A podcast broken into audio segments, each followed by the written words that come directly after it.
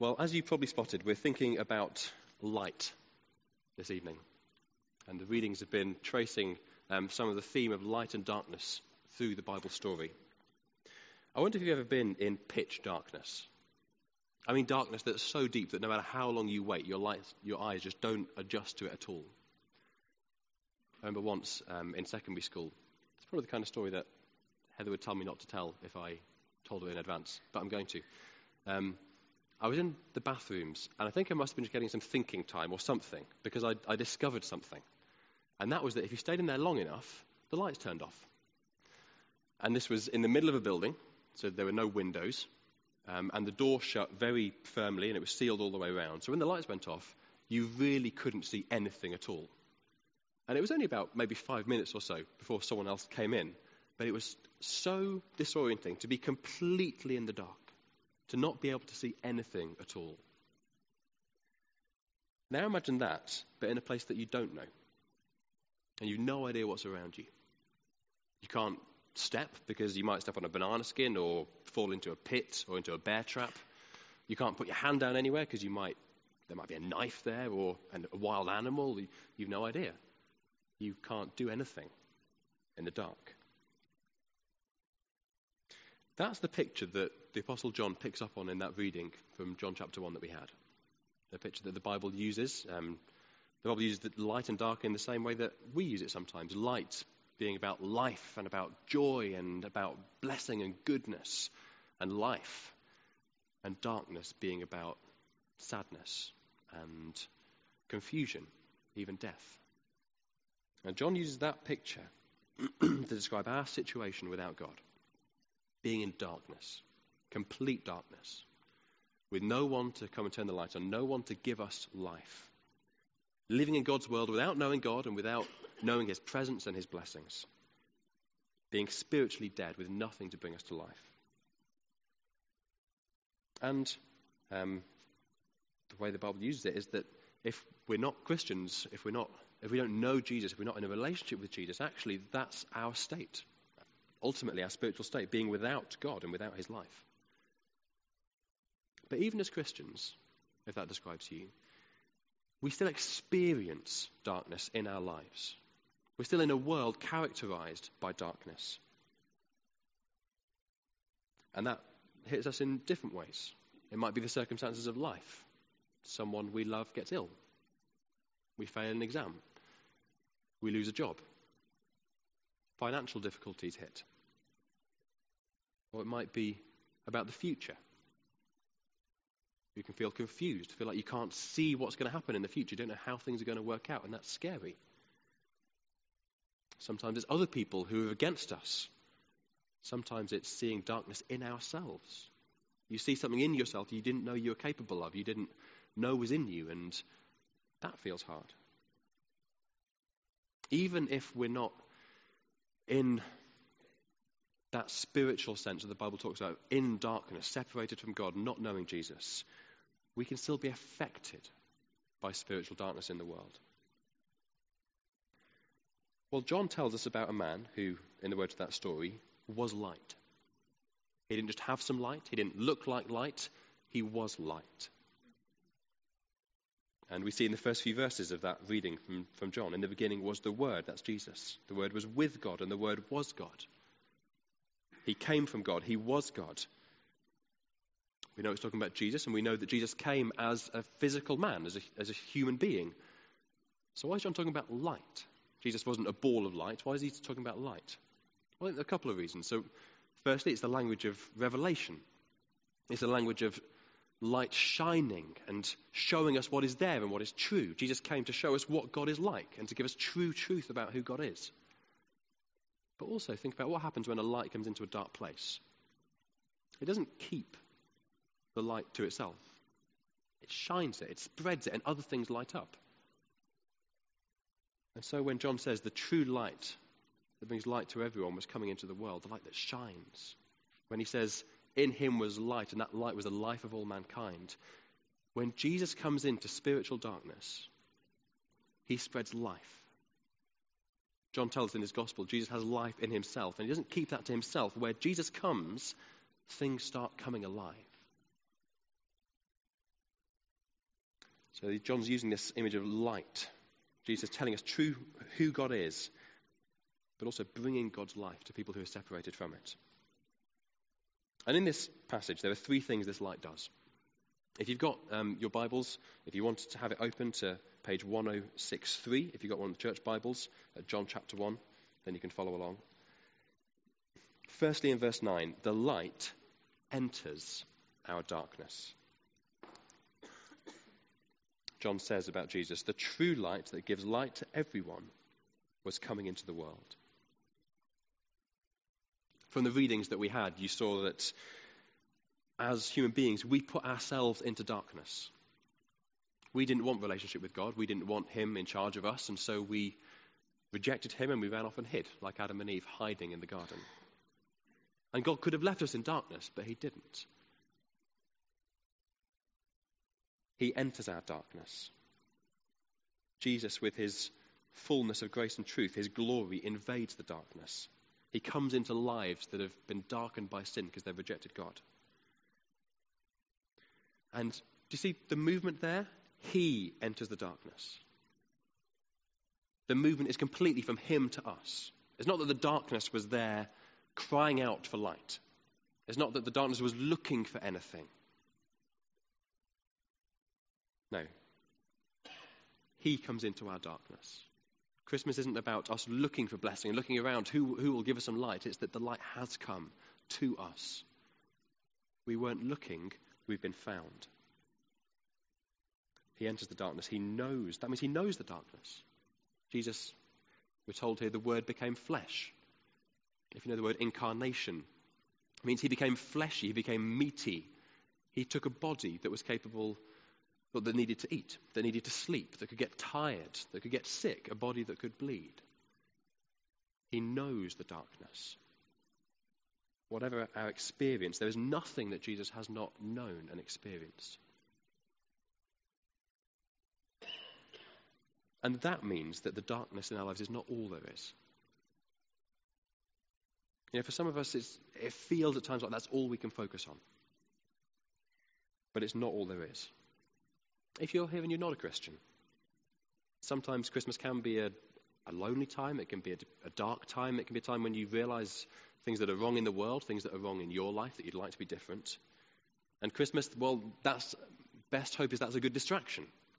You've got presents, you've got tinsel, you've got games, you've got things that can just take you out of yourself. John's saying, no, there is light in Jesus. If you are a Christian, but maybe your focus has just kind of gone from Jesus and you're trapped in just negative cycles of thinking and the dark things in your life are all you feel you can focus on, that's not where you're meant to be looking. Because the light has entered the darkness. And He is the answer to everything that is dark in this world and in our lives. And He can change our experience of it if we look to Him and trust in Him. That's the first thing. The light enters our darkness. Secondly, the light exposes our darkness. Maybe you've been to the dentist and you sit in the chair and they rock you backwards to make you feel vulnerable and in their power. And then they shine a light on you. And it's not a nice light. It's a harsh light, a bright light, a blinding light, the kind of UFO beaming someone up from the earth kind of a light. It's there so they can see all the imperfections, so they can see exactly what's going on in your mouth and then drill away at it. Now imagine that you're choosing somewhere to go for a first date.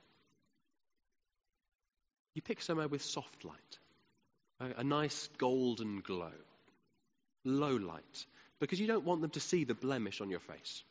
You don't want them to see that your hairline is receding or that you've got that bit of food stuck to your jumper and you've only just noticed and you can't get it off. So you want a nice, gentle light. Sometimes we don't want too much light. The darkness can be kind, forgiving. We can go and hide in it and not let other people see, not let God see. And so when Jesus comes in with a light, actually that exposes us and we don't like it. As fallen creatures, we love low light conditions. You look at verses 10 and 11. It says, He, Jesus, was in the world. And though the world was made through him, the world did not recognize him. He came to that which was his own, but his own did not receive him. And the verse that Dan read from later in John's Gospel. This is the verdict.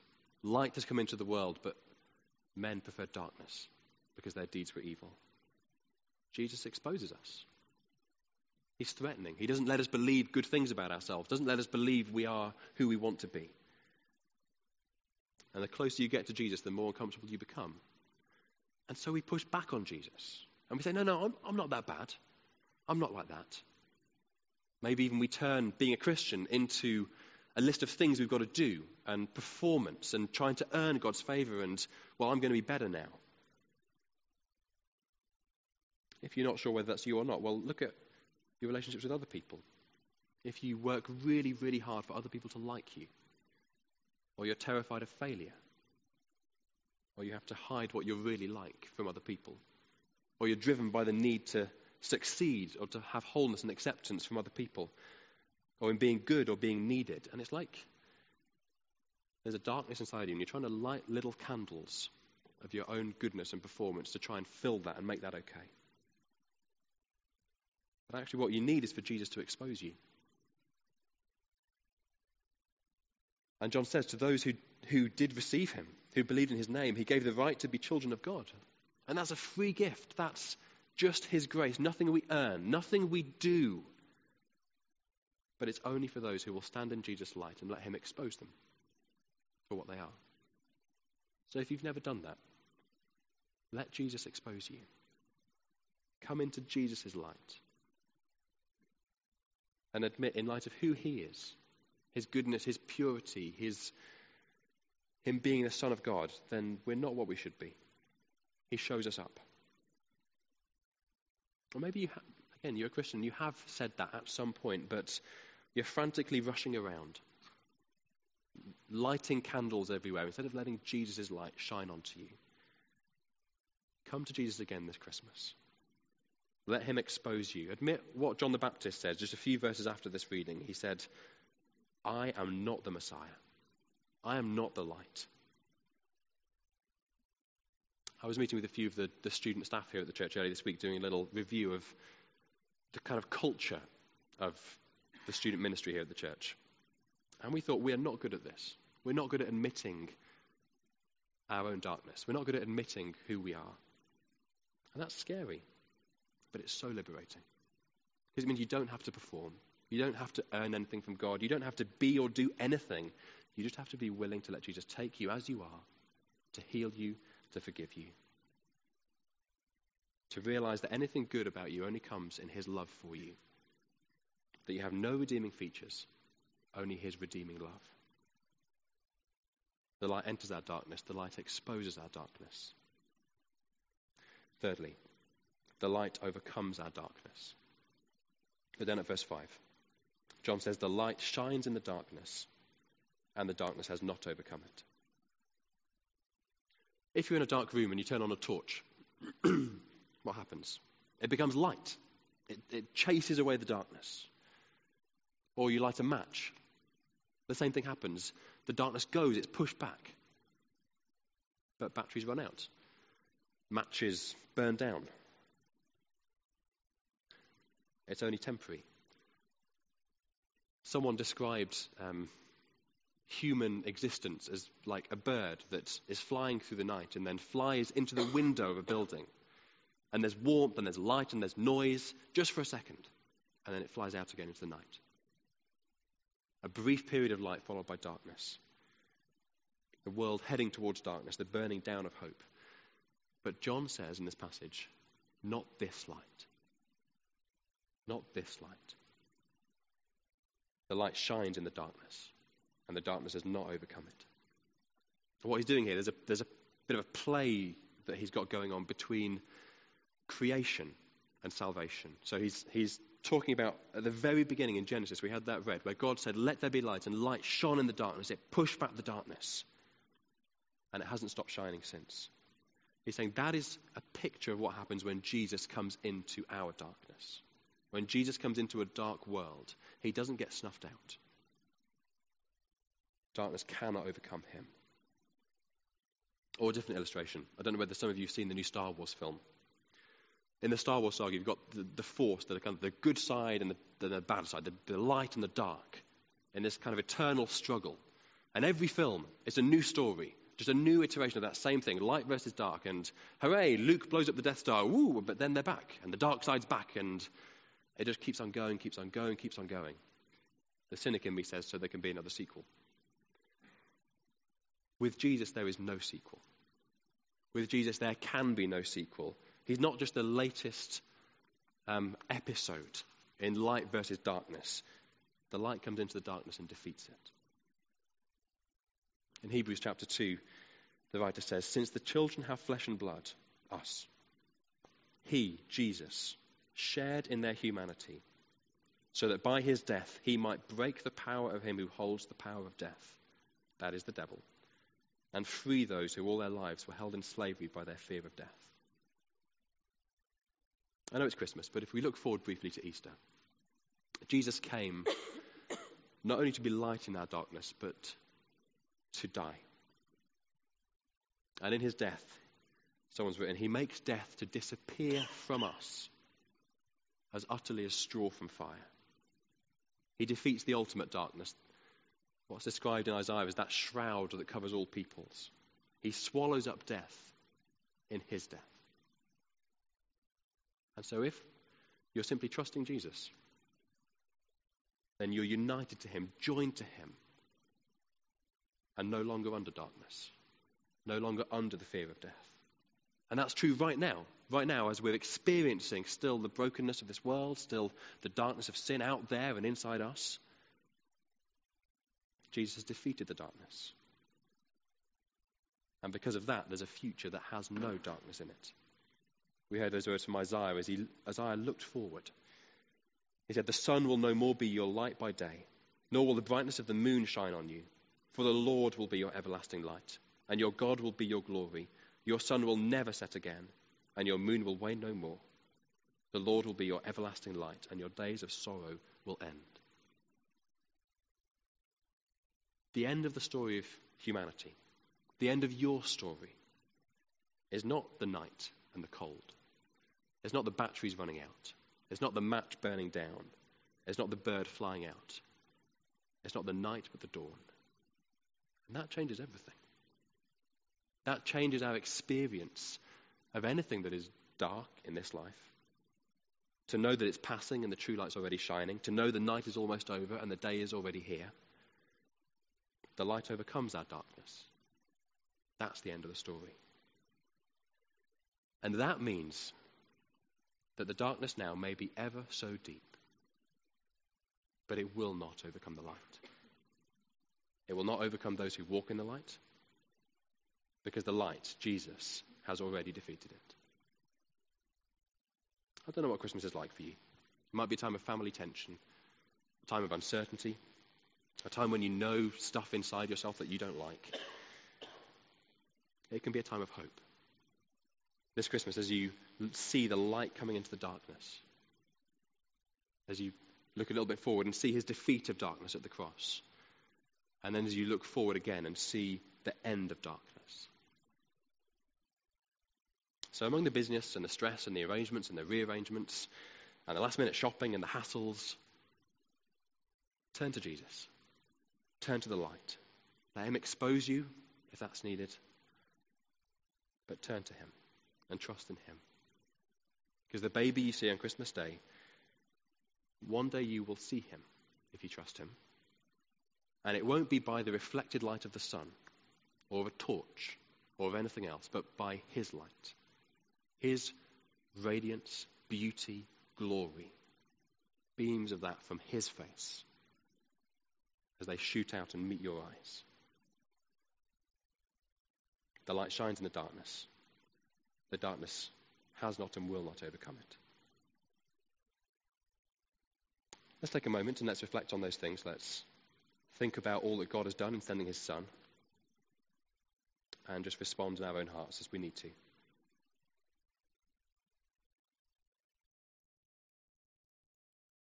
Well, let's take a moment to pray together. I'm going to start by using the words of a Puritan prayer. O source of all good, what shall I render to you for the gift of gifts? your own dear Son. Here is wonder of wonders. He came below to raise me above, was born like me that I might become like him. Here is love. When I cannot rise to him, he draws near on wings of grace to raise me to himself. Here is power. When deity and humanity were infinitely apart, he united them in indissoluble unity the created and the uncreated. Here is wisdom. When I was undone, with no will to return to him, and no intellect to devise recovery, he came, God incarnate, to save me to the uttermost. As man, to die my death, to shed satisfying blood on my behalf, to work out a perfect righteousness for me. O oh God, take me in spirit to the watchful shepherds and enlarge my mind. Let me hear good tidings of great joy, and hearing, believe, rejoice, praise, adore, my conscience bathed in an ocean of rest, my eyes uplifted to a reconciled Father. Place me with ox, donkey, camel, goat, to look with them upon my Redeemer's face and in him account myself delivered from sin. Let me with Simeon clasp the newborn child to my heart, embrace him with undying faith, exulting that he is mine and I am his. In him you have given me so much that heaven can give no more. Lord Jesus, thank you that you are indeed the light of the world. Come into a world of darkness, come into our own darkness, of our own hearts. Thank you that you took the initiative and you came into a dark world. Not only to be with us there, but to overcome our darkness, to take our sin on yourself, to remove death from us, to take away the curse of sin and the fear of death, to give us a wonderful and glorious future. And so we bring to you the areas in our lives where we do experience darkness still whatever that might be. Help us this Christmas to turn to you again in faith. Help us to, to know that that is not all there is. It's not all our experience of this life needs to be. Help us to turn to you and experience the forgiveness that you bring, the peace and the joy that comes from knowing you. Father God, for many of us, some of those things that burden us are other people. People who we love. People who perhaps are ill, um, who we're worried about. Father, we lift them up to you now in our hearts. We pray for physical healing. And we pray for your light to enter their hearts if they do not already know you. Lord, we do pray for those, not just those who are ill, but all those who, are, who we know, who are dear to us, who do not yet know Jesus. You know our desires for them, that they would come to know you, that they would see the light of Jesus and run to him. And so we pray, as far as we know them, your own desires back to you, that you'd be glorified in mercy, that you would in patience. Um, bring them to a knowledge of you. And please, if we have a part to play in that over this Christmas season, then please let us see that. Let us do that with boldness and gentleness. And Father, we want to pray as a church for those who are connected with our church, for mission partners who are um, not at home, who are away uh, on the mission field over this Christmas. Lord, we pray that in those different places that you would be with them, that you would bring them great joy and comfort. And Father, we pray for ourselves, for our families, our situations, our households. We pray that as we celebrate Christmas, that you would be glorified, that you would be front and center, that Christmas for us and the places where we are would not just be about festive celebration of um, family and gifts and the wonderful things that they are, but it would be about your Son, the light coming into the darkness. And we pray these things in his name. Amen.